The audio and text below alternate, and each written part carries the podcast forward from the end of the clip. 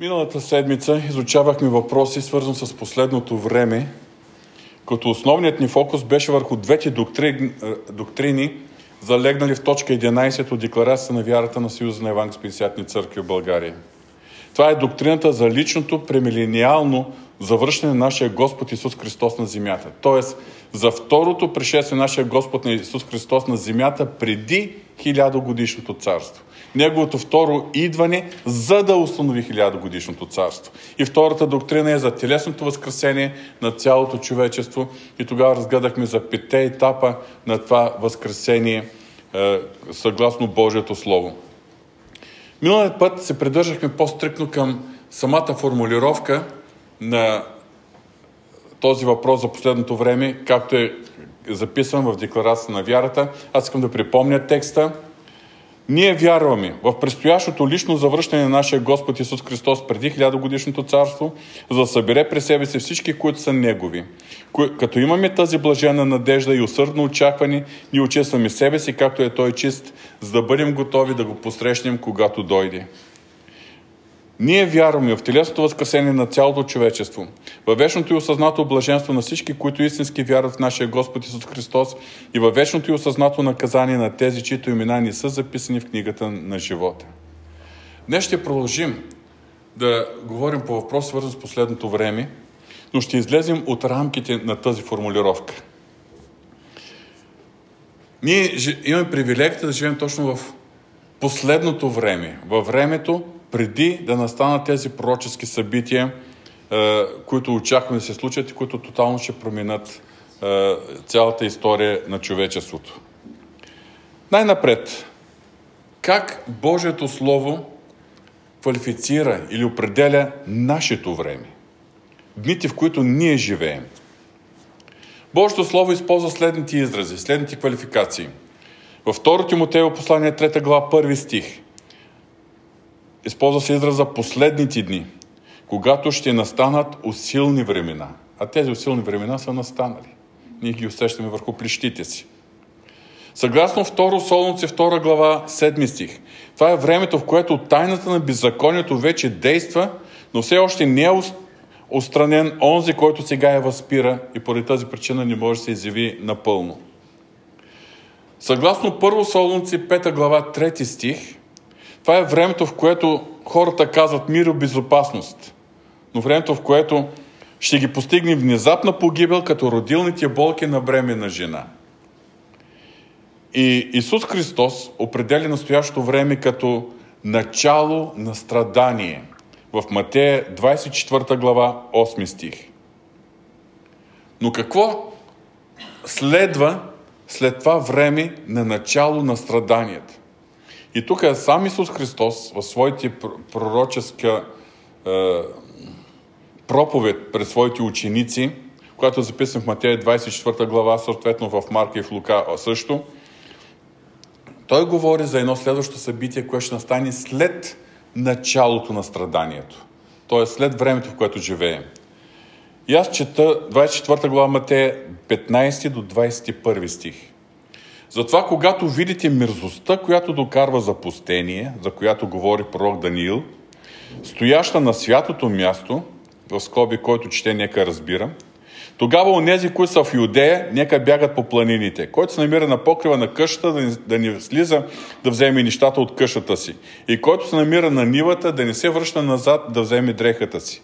А горко на бремените и кармачките в онези дни. И се молете да не се случи бягането ви през зимата или в съботен ден, защото тогава ще има голяма скръп, не бивала от началото на света до сега, каквато и каквато няма да има. Явно, че Исус Христос, изричайки тези думи, използва термин от пророчеството на пророк Даниил. Чета Даниил, 9 глава, 27 стих. Той, след малко ще говорим за това, кой е този Той – той ще потвърди завет с мнозина за една седмица. А в половината на седмицата ще направи да престанат жертвата и приносът и един, който запустява, ще дойде яздещ на крилото на мерзостите. И гняв ще се излее върху запустителя до определеното време. Прочетеният стих е от Данил 9 глава. Това е главата, която съдържа пророчеството за 70-те Даниилови седмици. Така е известно в християнския свят. Пророчеството за 70-те Даниилови седмици. Началото на тази глава пророк Даниил описва своята застъпническа молитва за своя народ.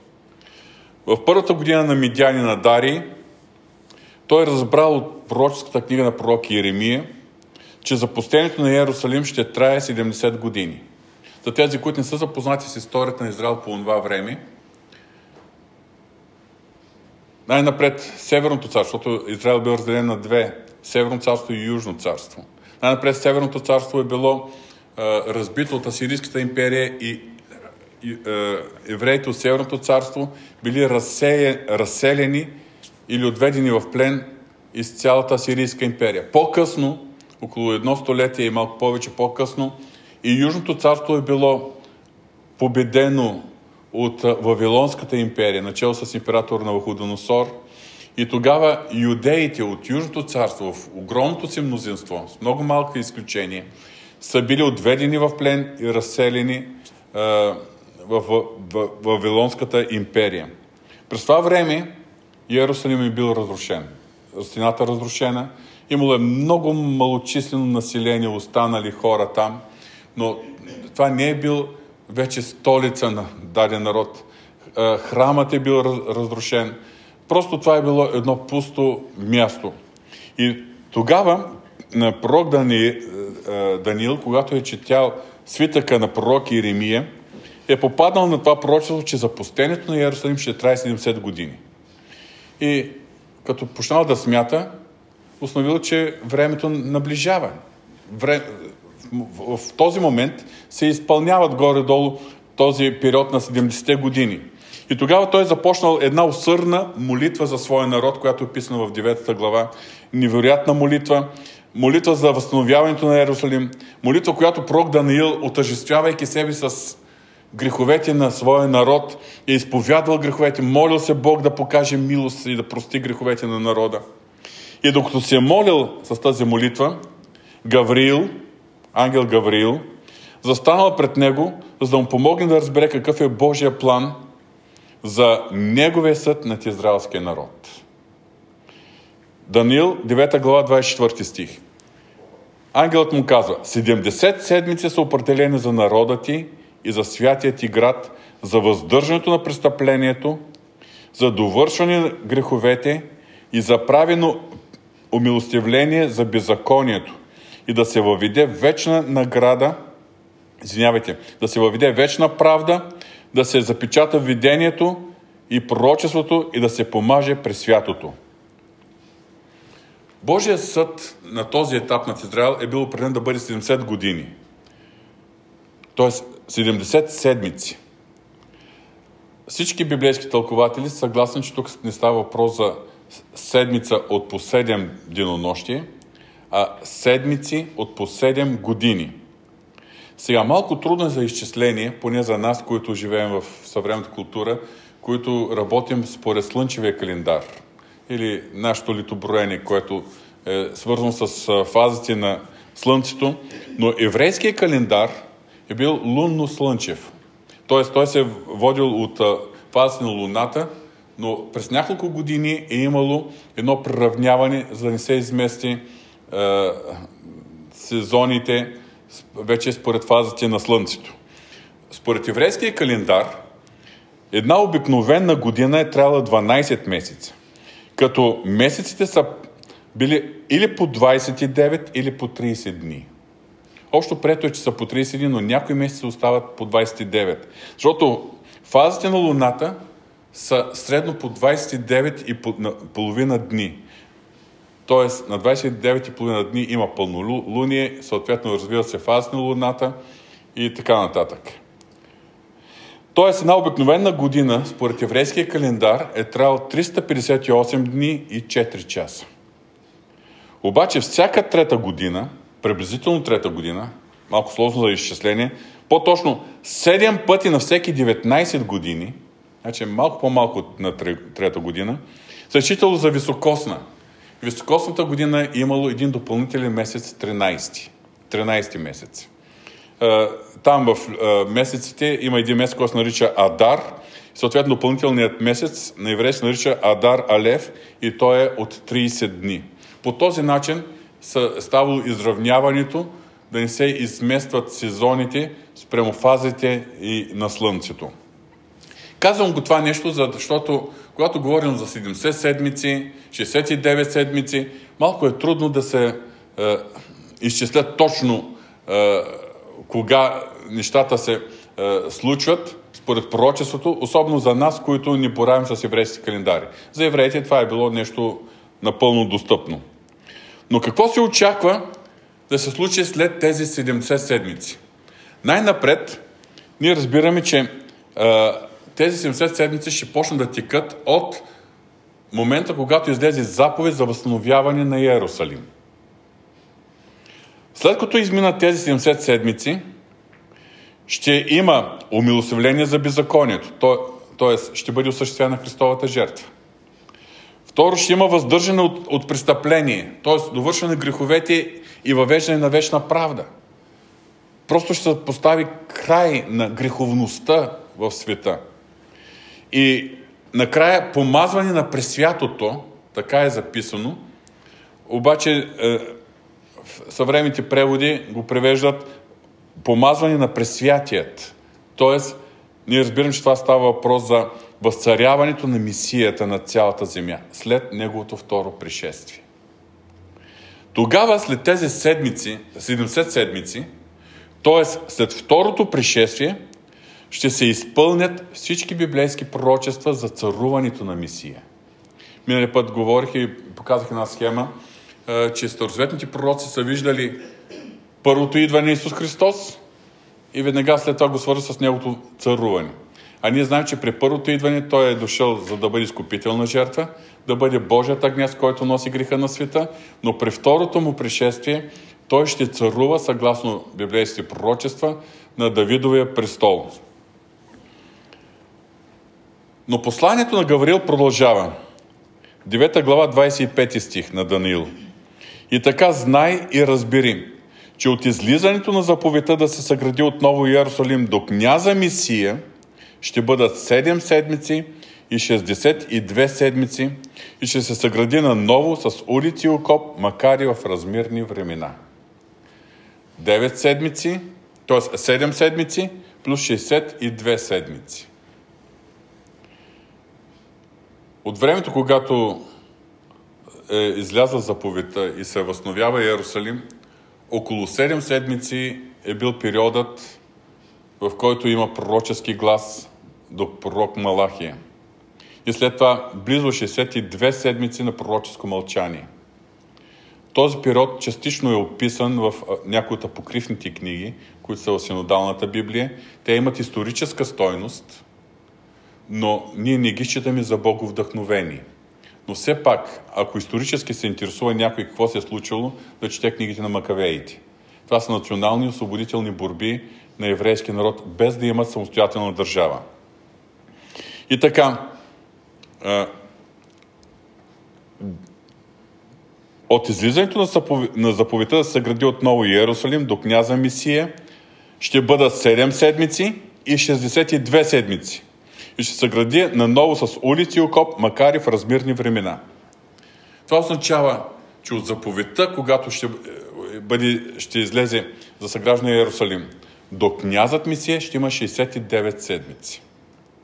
Според различни исторически изследвания има няколко различни предположения за датата на издаване на тази заповед за съграждане Иерусалим. Тази заповед е издаден, описан, е описана в Ниемия 2 глава от 1 до 8 стих. Аз ще цитирам мнението или е, е, изчисленията на Кралската обсерватория в Гринвич, в Обединеното кралство. Според учените от Кралската обсерватория, датата за е, съграждане Иерусалим, заповедта за съграждане Иерусалим е 14 март 445 година преди Христос. Срещал съм и други дати в християнска литература. Но считам, че тези, тези дати са дадени съгласно нашия съвременен слънчев календар.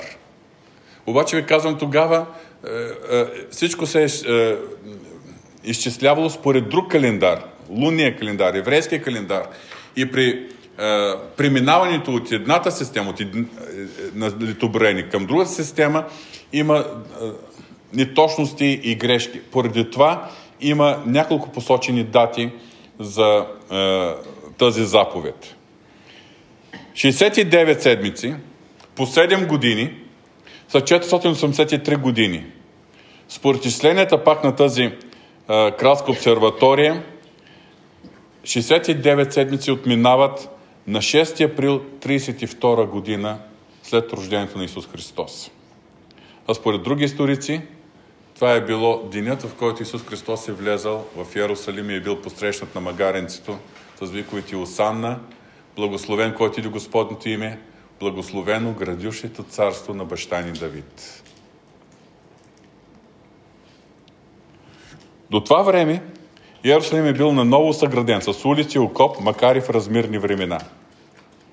Обаче продължаваме е, пророчеството на пророк Даниил в Даниил 9.26. И след 62 седмици Месия ще бъде посечен. И ние знаем какво се е случило с Месия след тържественото му влизане в Иерусалим. Месия ще бъде посечен и няма да има кои да му принадлежат. Народът на княза, който ще дойде, ще погубят града и светилището. И краят му ще го постигне чрез потоп. И до края на войната ще има определени опустошения. Категорично тези пророчски думи се отнасят до изкупителната жертва на нашия Господ Исус Христос. Но има пророчество, че след това, след тази изкупителна жертва, Иерусалим ще бъде погубен, погубен от народа на княза. Разрушаването на Иерусалим от римските легиони е станало през 70-та година след Христа. Начало на тези римски легиони е бил тогава генерал Тит, който след това става за известен кратък период от време и император на Римската империя. Краят му ще го постигне с потоп. Метафорично този с потоп или изобщо е, изрази като морета, е, потоп и така нататък, се отнася до народите. Тоест, през следващите векове Иерусалим е бил тъпкан от множество народи. Той е бил под властта на римляните и е бил разрушен през 70-та година след Христос. През четвърти век е бил възстановен Константин Велики като свят град. Бил е под владичеството на мусулманите и под владичеството на кръстоносците. Бил е под властта на Османската империя от 1517 до 1917 година. 400 години. Бил е завладян от британците по време на Първата световна война през 1917 година. След 1948 година Иерусалим е под юрисдикцията на ООН. През 1967 година, по време на 6-дневната война, е завладян отново от израелтяните. След изтичането на времето от 69 седмици или 483 години и след посичането на Месия, като че ли, не като че ли, но тези, литоброението на тези пророчески 70 седмици спира.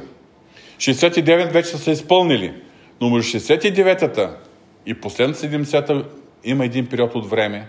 Това е църковния период. Времето, когато Бог работи главно чрез езичниците с цел да възбуди своя народ към ревнивост, да могат те да го познаят.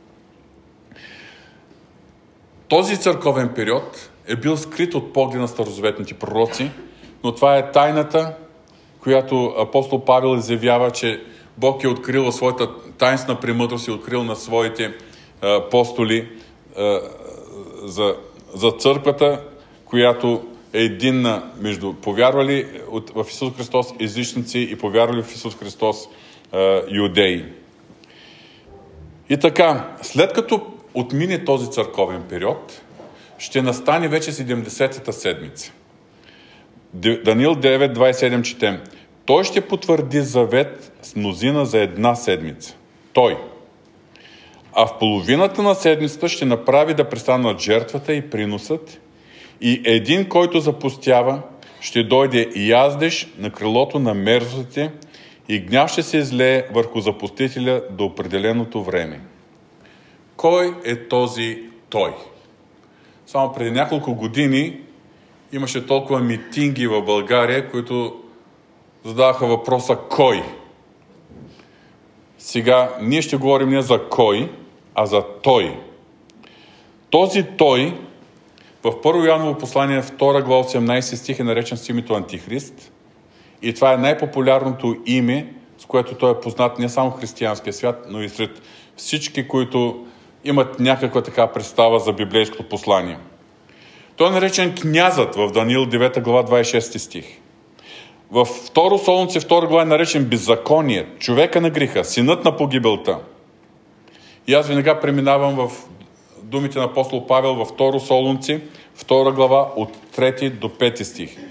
Никой да не ви измами по никакъв начин, защото това няма да бъде, т.е. тези събития, които са пророкувани, е, от които Солунци са плашили, няма да проследявам точно причината, поради която апостол Павел ги е писал тези думи, но това няма да бъде, докато първо ни дойде отстъплението и не се яви човекът на греха, синът на погибелта, който така се противи и се превъзнася на всеки, който се нарича Бог или на когото се отдава поклонение, така че той седи като Бог в Божия храм и представя себе си за Бог.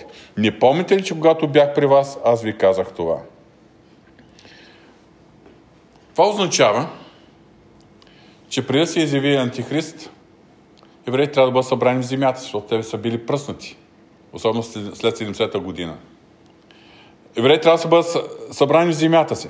Това се е случило на 14 май 1948 година, когато е била обявена независимостта на Израел и от тогава, той преди това имал пред, но от тогава още повече евреи продължават да се прибират в своите земи. Израел вече съществува като независима държава. Между 5 и 10 юни 1967 година е била 6-дневната война, при която те са се възвърнали контрола над Иерусалим. Така са се изпълнили всички пророчества за възстановяването на Израел и е започнало събирането на евреите. Това е, Израел е Божия часовник, пророчески часовник. И всички пророчи за последното време ние ги съобразяваме с този, това събитие, възстановяването на Израел и за възвършването на контрола над Иерусалим. Така се изпълни всички пророчески събития. Започнало е събирането на евреите в Иерусалим, обаче вие знаете, че Иерусалим е много спорно място. Евреите си, го, си имат контрол. Филистимците претендират за Иерусалим, източен Иерусалим. Арабският свят, мусулманският свят претендира за храмовия хълм, там, двете тяхни святи джамии. Нали. просто Иерусалим и ООН също държи, според тяхна резолюция, че Иерусалим е под юрисдикцията на ООН. Какво се получава? Еми, пророчеството на Захария 12 глава 6 стих. В онзи ден ще направя юдовите началници като жирава с огън между дърва и като запален факел сред снопови. Те ще погълнат всички околни племена от дясно и от ляво и Иерусалим ще се насели в своето си място в Иерусалим. Това е завладянето на Иерусалим. Но в друг стих се казва, ще направя Иерусалим омайна чаша за всички околни племена. Израел и Иерусалим. Това е основният маркер, показваш, че наистина историята на света е навлязла в наистина последното време, ма най-последната фаза на последното време. И преди да,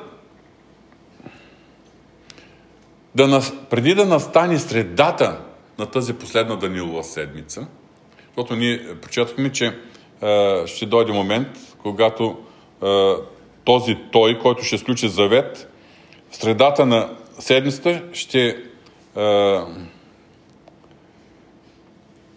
ще дойде като...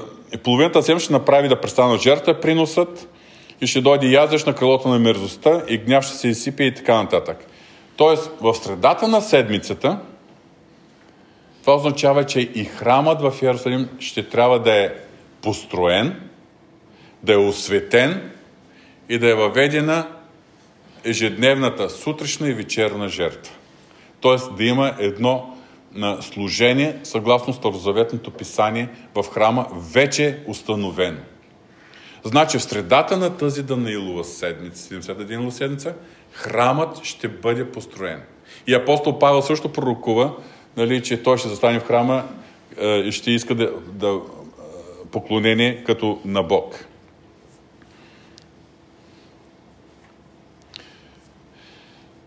Когато се изяви тази личност, Даниил 9.27 отново, той ще потвърди завет с мнозина за една седмица. Това означава, че той ще бъде една приета личност, една личност, която ще спечели доверието на много народи, включително на евреите. Обаче в половината на седмицата, като изминат първите три години и половина, ще направи да престана жертвата и приноса. И това е точно миростта, за която доказва за последен, за която предупреждава Исус Христос. Това означава, че този завет, който първоначално ще бъде е, сключен, ще постави началото на, този, на последната Данилова седмица, на този 7 годишен период. Но по средата този завет ще бъде нарушен. Сега,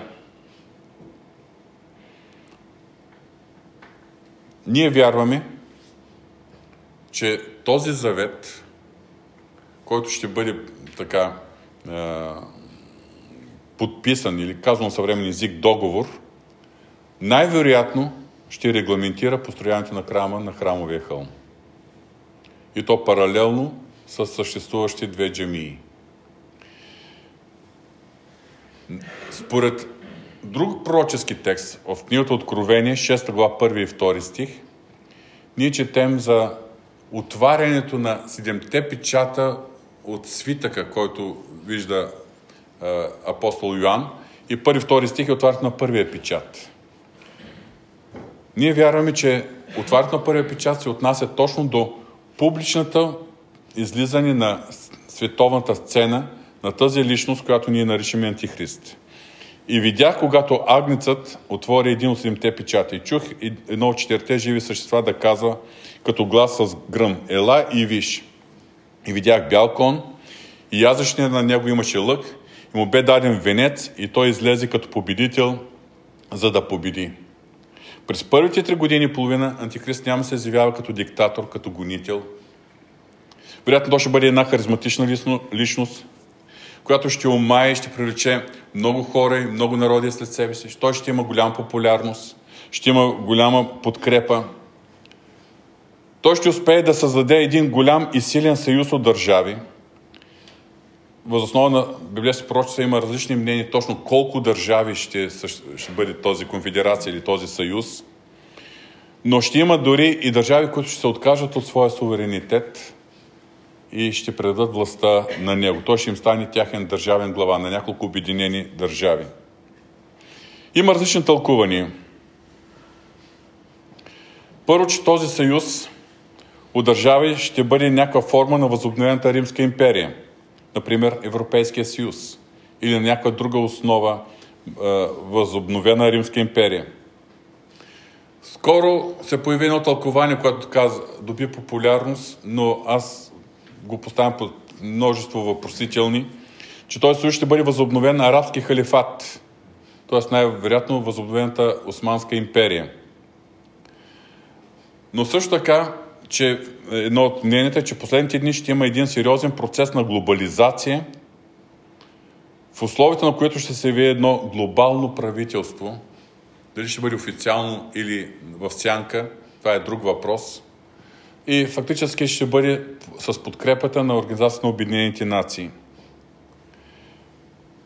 Обаче също така ние знаем, че през първите три години и половина, въпреки че тази обаятелна личност ще дойде с лозунгите и претенциите за мир и разбирателство, а,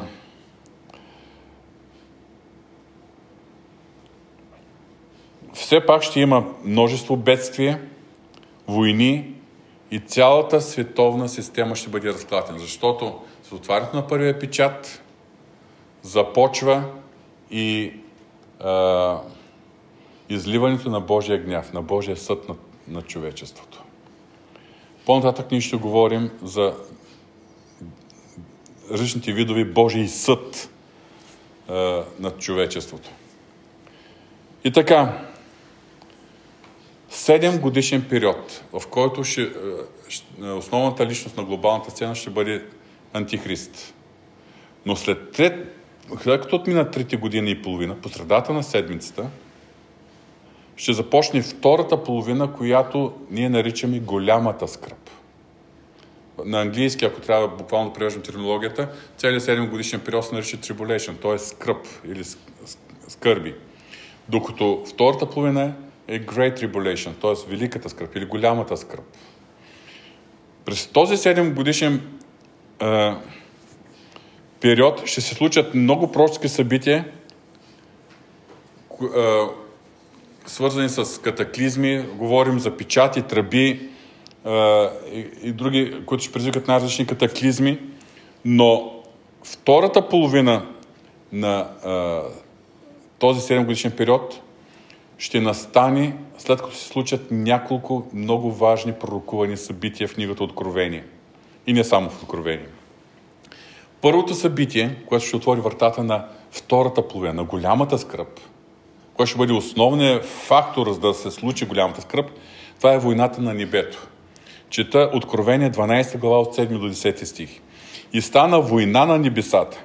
Излязоха Михаил и неговите ангели да воюват против змея, и змеят воюва заедно със своите ангели. Обаче те ни надвиха, нито се намери вече място за тях на небето. И беше свален големия змей, унази старовременна змия, която се нарича дявол и сатана, който мами целия свят. Свален беше на земята, свалени бяха и ангелите му заедно с него. И чух силен глас на небесата, който казваше, сега дойде спасението, силата и царство на нашия Бог и властта на Неговия Христос, защото бе свален клеветникът на нашите братя, който ги клевети денем и нощем пред нашия Бог. Има неща, които ние не можем да разберем в пълнота, но като че ли Божие Слово ни откреха лекичко завесата и виждаме някакви фрагменти от духовната картина. Някъде в небесни места е обиталищно този змей, който се нарича старовременна змия, дявол и сатана. Където обитава той и неговите ангели. Много често ние наричаме този е, е, това духовно пространство под небесна, под небесната. Но това е все пак някакво небесно място. Имаме основания да вярваме, че в дадени случаи самия Сана има до, някакъв достъп до Бога и клевети вярващите. Изисква, както в случая с Йов, изисква някои да бъдат пресяти като жито, както учениците, когато Христос ги предупреди преди да бъде заловен. Тоест има някаква, някакъв достъп до Бога. Как е, защо е, не мога да кажа. Но знам, че тогава, когато настане тази е, война, в която ще участват Михаил и неговите ангели, кой, който ще изхвърлят Сатана и сатанинските ангели – от небето, небето ще се прочисти. И тук виждаме този, този радост. Чух силен глас на небесата, който казва, сега дойде спасението, силата и царство на нашия Бог и властта на Неговият Христос. Защото беше свален клеветникът на нашите братя, който ги клевети денем и нощен пред нашия Бог. Има достъп до Бога. Добрата новина е, че ако клеветникът ни клевети денем и нощен, там отясно на Бога имаме и ходатай, който се застъпва за нас. И клеветите на клеветникът нямат място, когато ходатаят се застъпва за нас. И така, Сатана ще бъде изхвърлен от поднебесната. Няма да има вече достъп до Божието присъствие. Но Неговото присъствие, действащ заедно с Неговите ангели, ще бъде ограничено тук на земята. И представете си какво ще се случи на земята. За, чета 12 стих от 12 глава Откровение. Затова веселете се небеса и вие, които живеете в тях но горко на вас земя и море, защото дяволът слезе при вас много разерен, понеже знае, че му остава малко време. Горко на вас земя и море. Това събитие е описано от пророк Даниил. Даниил 12 глава 1 стих. И в това време великият княз Михаил, който се застъпва за твоя народ, ще се повдигне и ще настане време на страдание, каквото никога не е имало, откакто народ съществува до това време и в, в това време твоят народ ще се отърве, всеки, който е намерен записан в книгата. Великият княз Михаил. Това е този архангел, военачалник на небесните воинства, който воюва срещу тъмните сили и се застъпва за израелския народ. И точно в този момент тази личност, която ще бъде с глобално влияние, която ще има власт над определени народи, но влияние на цялото лице, на всички народи на земята. Тази обаятелна личност, който ще бъде популярна, приета, човекът, който претендира за мир, за осъществяване на тези, тази глобализация, това е единство на света. Точно на него Сатана ще предаде своята власт.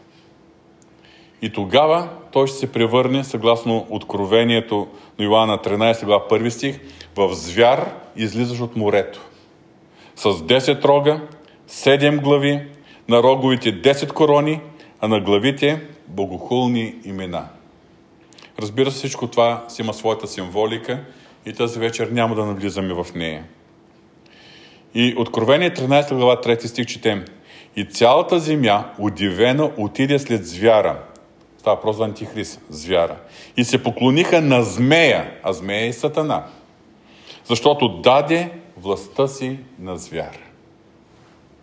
И така започва втората половина на 70-та Данилова седмица, наречена Голямата скръп.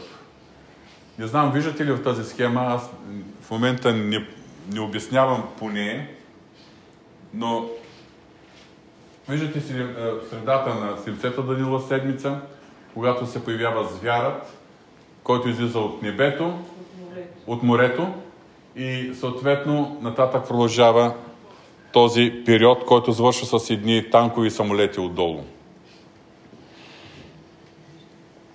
Матея 24 глава 21 стих. Сам Христос говори за това събитие, защото тогава ще има голяма скръп, не бивала от началото на света до сега и каквато няма да има. Апостол Павел описва Антихрист последният начин. Второ Солнце, 2 глава, 3 до 5 стих. Никой да не ви измами по никакъв начин, защото това няма да бъде, докато първо ни дойде отстъплението и не се яви човекът на греха, синът на погибълта, който така се противи и се превъзнася на всеки, който се нарича Бог или на когото се отдава поклонение, така че той седи както, както Бог в Божия храм и представя себе си за Бог. Не помните ли, че когато бях още при вас, аз ви казах това? Явно е, че този, който е подписал договор и подсигурил построяването на храма, когато е, юдеите ще приемат като свой месия, защото това е тяхната е, най-дълбока мечта, национална, е, свързана с националната им идентичност, да имат храм. И той ще им подсигури. Те ще го приемат. Изведнъж той ще седне в храма. Някой даже, така съм чувал, проповедници, тълкователи, казват при освещаването на храма, дали ще точно на освещаването или как, не знаем, но ще седне в Божия храм като Бог и ще се представи за Бог и ще изиска поклонение. Нещо, което е абсолютно богохулство и светотаство в очите на религиозните юдеи. Продължавам с 2 глава 2 Солнце, 8 до 10 стих. И тогава ще се ви беззаконният, когато Господ Исус ще убие с дъха на устата си. Това ще стане при второто пришествие и ще изтреби се явлението на пришествието си. Този, чието идване се дължи на действието на Сатана, съпроводено от всяка сила, знамение, лъжливи чудеса и с цялата измама на неправдата за онези, които погиват, защото ни приеха да обичат истината, за да се спасят. Ще има една жестока измама, заслепяване. И забележете, това е измамата, това е духовното заслепяване, което ще обземе е, целия свят. Ние сега виждаме как светът вече е, разсъждава толкова различно, отколкото е разсъждал и мисля преди 20 или 40 или 50 години. Как са изкривени вече ценностите. Това, което тогава се е считало за нещо е, нормално, днес се счита за крайност или за език на омразата. А това, което на времето се е считало за ненормално, неестествено, днеска се легализира и се представя като нормално. Просто нещата са обърнати, защото има едно духовно заслепяване. Но тогава това духовно заслепяване ще бъде жестоко, многократно по-силно. И, е, и тази измама ще бъде главно върху нези, които погиват. Защо? Защото ни приеха да обичат истината, за да се спасят. За хората, които са отхвърлили истината за да се спасят. Неприемането на истината води до духовна измама. И тук ние четем, че ще има едно чудо, което ще се случи с тази личност Антихрист. Нали, това е звярат, който излиза от морето, има 10 рога, 7 глави, роговите 7 корони, на главите му богохулни имена. И в Откровение 13 глава 3 и 4 стих и видях една от главите му като че ли смъртоносно ранена. Но, но, смъртоносността, но смъртоносната му рана оздравя. И цялата земя удивена отиде след звяра и се поклониха на змея, защото даде властта си на звяра. Поклониха се и на звяра, като казаха, кой е като този звяр, който може да воюва против него.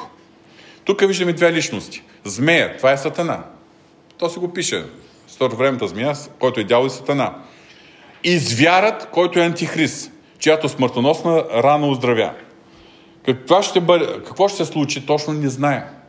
Дали ще има опит за атинта срещу него, някакво покушение, при което може да бъде прострелян, но след това ще възкръсне. Или нещо друго ще се случи. Не мога да ви кажа. Но ще има някакво свръхестествено чудо, което ще смае целия свят. И целият свят удивен ще признае в кавички неговата божественост. Продължаваме с Откровение 13 глава 5 и 6 стих. И даде му се уста да говори горделиво и богохулно. Даде му беше още власт да действа 42 месеца. И той отвори устата си, за изрече хули против Бога, да хули името му и небесното му жилище и онези, които живеят на небесата. Осми стих. Пред него се поклониха всички жители на земята, чието имена ни са записани от началото на света в книгата на живота – принадлежаща на агница, който беше заклан. Далечното минало евреите са преживяли подобно събитие. В Денил 8 глава, 9 до 12 стих, се говори за малкия рок и за примахването на жертвата. В Даниил 11 глава 31 стих. От него ще се повдигнат сили, които ще умърсат светилището. Да, крепостта ще премахнат вечната жертва и ще издигнат мирзостта, която докарва запустение. От една страна, Христос прехвърля това пророчество към бъдещия антихрист, използвайки израза миростта, която докарва запустение. Но това се е случило в миналото в лицето на асирийският пълководец на име Антиох Епифан, сирийския владетел. През 168 година преди Христос, той се е завършил от Египет след неуспешна военна операция, военен поход и минавайки през земи, земите на юдеите, в Иерусалим той излял гнева си, превзел града и тогава разрушил храма, прекратил ежедневното жертвоприношение. Казвам разрушил, частично го разрушил, иначе храма си като цяло се е стоял. Прекратил ежедневното жертвоприношение, издигнал ултар на Зевс, сам пренесъл свинска кръв в жертвоприношение, наредил евреите да, да жертват на идолите, провъзгласил себе си за велик княз на множеството, отменил Моисеевия закон, забранил обрязването и наложил езическия стил на живот и наредил всеки евреин, който не се подчинява на новия ред, да бъде убиван. 168 година преди рождението на Исус Христос. Антиох Епифан, този сирийски владетел, е един предобраз на бъдещия антихрист. При малко споменах за книгата на Макавеите от апокривните книги. Те имат историческа стойност, но не се считат за боговдъхновение – включително и от Българската православна църква, въпреки че в синодалната Библия са включени, Българската православна църква не ги счита за боговдъхновени. Но в тях е описана историята за тези национално-освободителни борби срещу този терор, наложен от Антиох Епифан. Фамилията на Макавеите, Юда Макавей и неговите синове, които са повели е, израелски народ и са успяли наистина прогонят сирийците от своята земя и отново да изчистят храма и да възстановят служението в храма. И този празник за изчистването на храма след Антиох Епифан и това, което той е осквер... оскверняване на храма, което той е направил, се празнува ежегодно с празника Ханука, т.е. празникът на светлината. Исус Христос също е празнувал този празник, както е описано в Евангелието на Йоанн. Обаче, сега се отеглям поглед си от Антиох и Пифан и го насочим в бъдещето. Тогава, като минат тези три години и половина, ще се появи още една личност, която се нарича лъжепророка. Това е втория звяр, който излиза от земята. Първият излезе от морето, а втория от земята.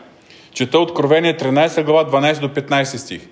Той упражняваше цялата власт на първия звяр в неговото присъствие и принуди земята и живеещите на нея да се поклонят на първия звяр, чиято смъртоносна рана беше оздравяла.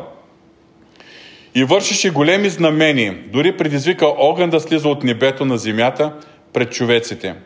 Той мамеше живеещите на земята чрез знаменията, които му бе позволено да извърши през звяра, като казваше, че живеещите на земята, на живеещите на земята да направят образ на звяра, който беше ранен от меча и оздравя. И му бе позволено да вложи дихание в образа на звяра. Така че образът на звяра да проговори.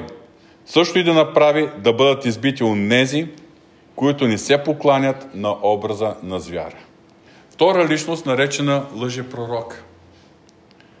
Този втори звяр, със своите чудеса и знамения, ще успее да привлече хората и народите към Антихрист и да изисква да му се покланят като на Бог. Второ Солнце 2.4. Който така се противи и на всеки, който се нарича Бог или на кого се отдава поклонение, така че той седи като Бог в Божия храм и представя себе си за Бог. Какъв ще бъде този образ? Допреди така една едно 5-10 години назад си мислих, че може би холограма или нещо друго. Преди това някой си представи, че ще бъде някакъв робот, говорящ и така нататък. Ние, ние е, разсъждаваме и прогнозираме съобразно технологиите, които познаваме.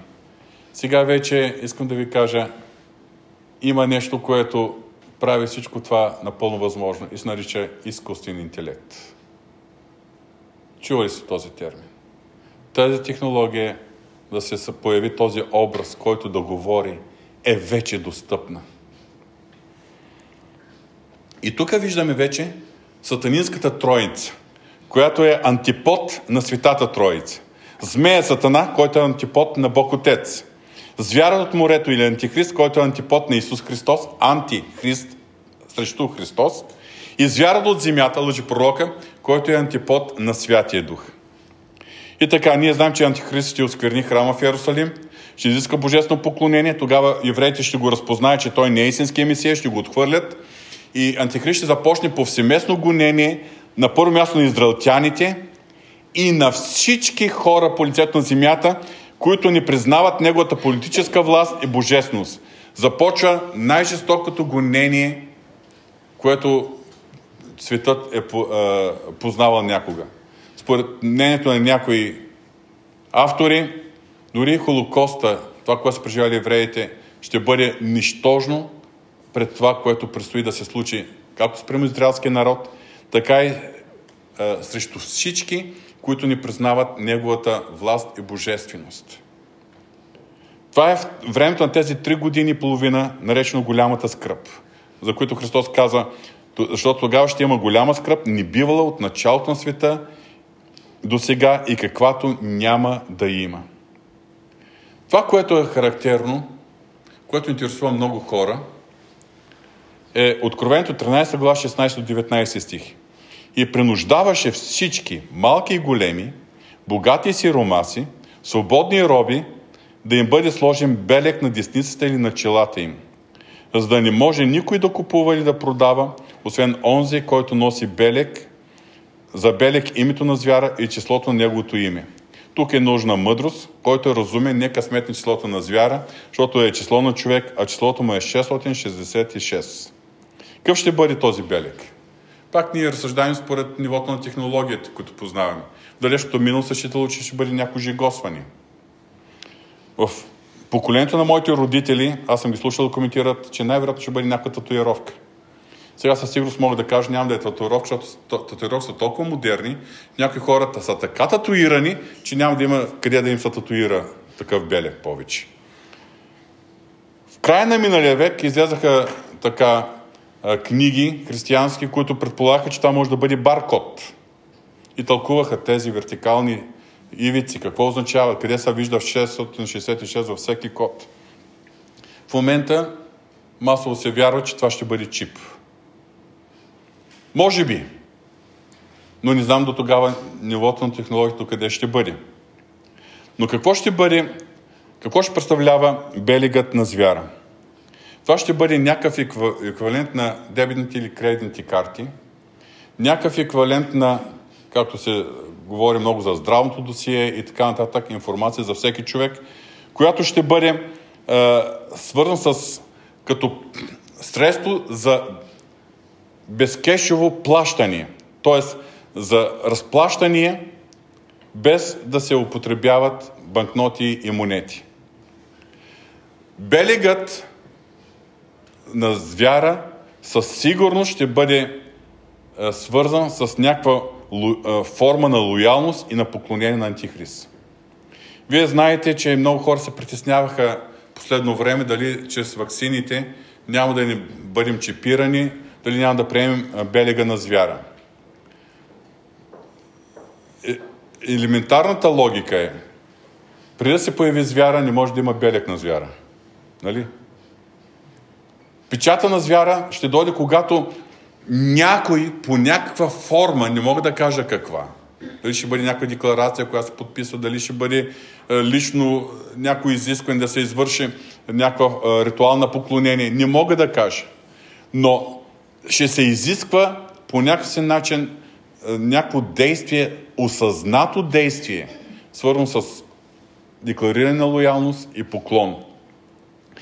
И тези, които приемат белига на звяра, това ще бъде по-голямата част от населението на Земята, ще могат да участват в търговските взаимоотношения. Ще купуват, да продават, да разплащат. А тези, които откажат да приемат, ги очаква или мъченическа смърт, или гладна смърт.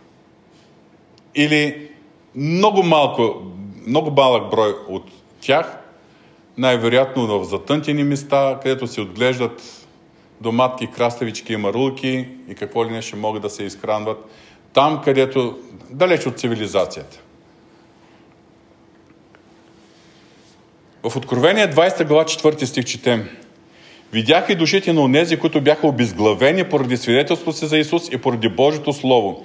На онези, които не се поклониха на звяра, нито на образа му и не приеха белега на челото си и на ръката си. И те оживяха и царуваха с Христос хиляда години специална е, етап на възкресението на мъртвите ще има за тези, които са загинали поради лоялността си към Христос и неприемането на белига на звяра. Краят на този период ще бъде ознаменуван с битката в Армегедон. За тази битка четем на няколко места. Откровение 6 глава 13 до 16 стих. И видях да излизат устата на змеята, устата на звяра и от устата на лъжепрока три нечисти духа – подобни на жаби, защото те са духови, духови на бесове, които като вършат знамени отиват пред царете на цялата земя, за да ги съберат на война във великия ден на всемогъщия Бог. 16 стих. И ги събраха на място, което на еврейски се нарича Армагедон. 19 глава, 19 стих, откровени. И видях звяра и земните царе и войските им събрани да воюват против и язещия на коня и против неговото воинство. Да, ще има някаква огромна международна военна е, операция, офанзива. Е, обикновено, може би, ще бъде официално настрочена срещу Израел, който се, не се покорява на този световен лидер, диктатор. Обаче, в крайна сметка, ние виждаме, че интимната мисъл на антихриста и на лъжепророка ще бъде да воюва срещу язещия на коня, който в 19 глава слиза от небето с сила и голяма слава. Точно тогава ще изпълни пророчеството на пророк Захария, когато евреите бъдат заобиколени от войски, притиснати. Захария 12 глава 10 11 стих. А на Давидовия дом и на Иерусалимски жители ще излезе дух на благодат и на моление. И те ще погледнат към мене, когато прободоха, и ще плача за него, както някой плаче за едничкия си син, и ще скърбят горчиво за него, както някой скърби за първородния син. В онзи ден ще има голямо жиление в Иерусалим, като жилението на Ададримон в полето Магедон. Долината Магедон е Армагедон. Армагедон означава долината на, на Магедон. Точно това пророчество на пророк Захария се изпълнява в този момент. Когато притиснати израелтяните се осъзнаят, че не този, който преди 7 години е подписал завет с тях, е Месият, а онзи, който преди повече 2000 години техните прадеди са разпънали на кръста, той е Месият.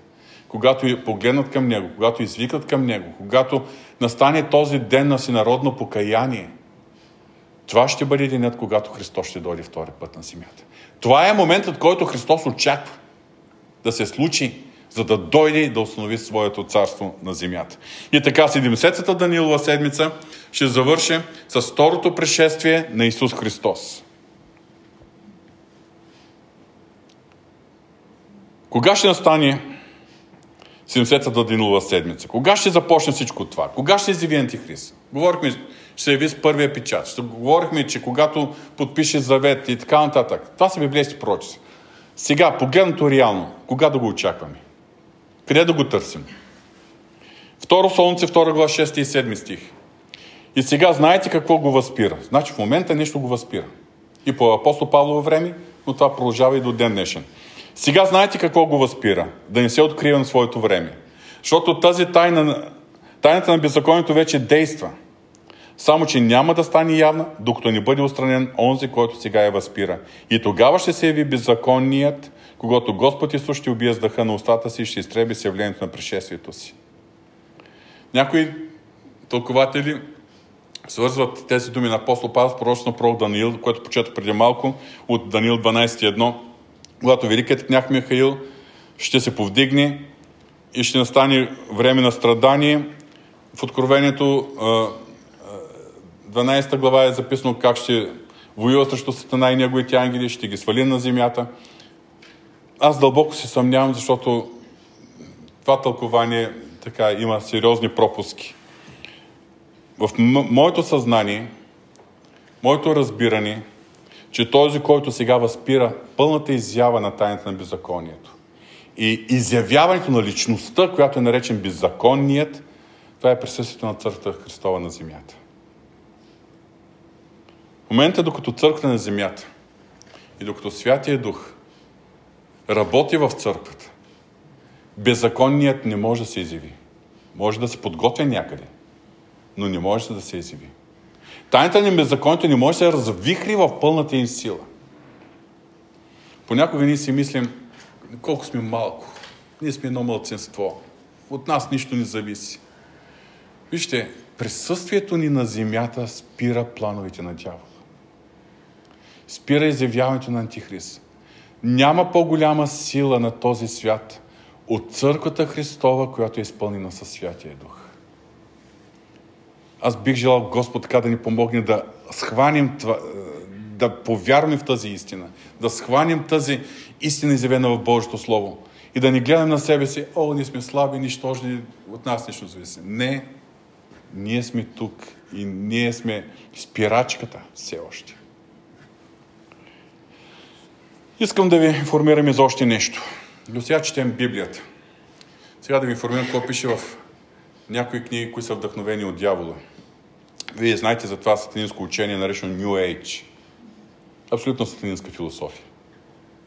Една от основателките на това движение, вече покойна, се казва Алис Бейли.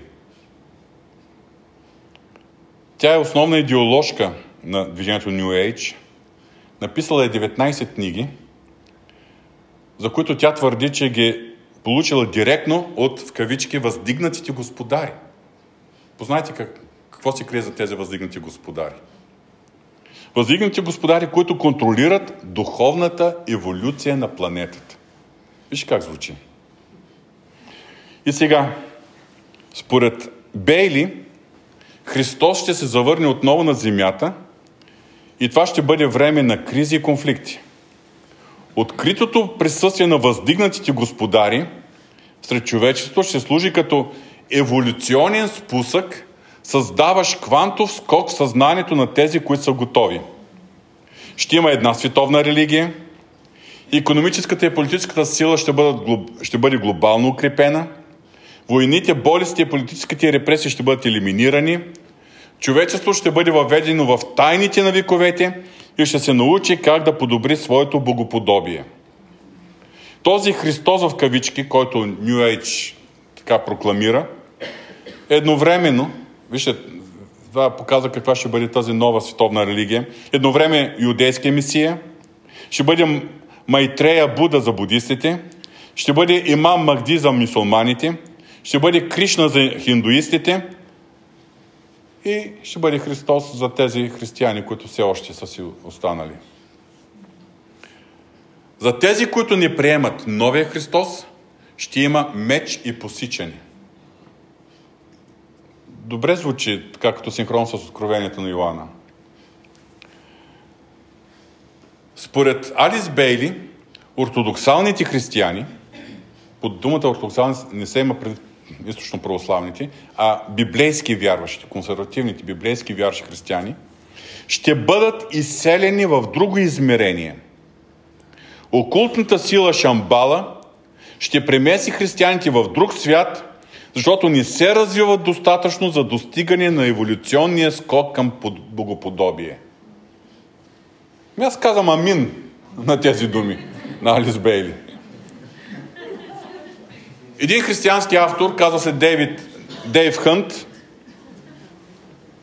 според неговия коментар, точно това ще бъде алибито или лъжата, която ще се използва като оправдание за изчезването на милиони от земята. Във второ Солнце 2011 четем и затова Бог изпраща заблуда да са между тях, за да повярват на лъжата. Измамната сила на тази лъжа, на тази лъжа ще държи останалите хора далече от паниката и далече от истинското им обращение към Христос. Кое е важно за нас? Второто явно причестване на нашия Господ Исус Христос няма да бъде изненада. То ще бъде предшествено събитие, които са прокълни в Библията, когато ако някой бъде на земята и ги види тези събития, ще може с голяма точност да предвиди кога ще бъде. Говорим за 7 годишния завет, т.е. договор между Антихрист и Израел. Говорим за 3 години и половина след изискването за поставяне на печат или белек на звяра. Говорим за събирането на войските пред Армагедон. И то, когато човек ги види, веднага ще разбере всеки момент. Но Исус Христос предупреждава вярващите за един момент, когато ще дойде да ни вземе, който ще бъде изненада. Явно не за същото събитие, не за и второто пришествие на Исус Христос. Става въпрос за грабването на църквата. Грабването на църквата ще бъде като дата, час, ден и час, непредсказуем и пълна изненада. Затова Исус Христос предупреждава в Матея 24 глава в финала на своите пророчества за последното време. Той казва, 44 стих, затова бъдете и вие готови, защото в час, който не мислите, човешкия син иде. Ако видя Армагедонската долина, долината на Мегидо, пълна с танкови и, самолети, аз ще знам, че ще дойде. И то може да предвида до голяма точност кога точно. Обаче тук Христос казва, в час, който ни мисли човешкия сините. Тук става въпрос за друго събитие. Става въпрос за възкресението на праведните мъртви, за което говорихме миналата седмица, и за грабването на църквата. Причина на десете девици. Всички знаем, няма да я чета. Чувал съм най-различни тълкования и дискусии. Какво означават разумните, какво представляват неразумните девици, какво представлява маслото, какво представляват светилниците.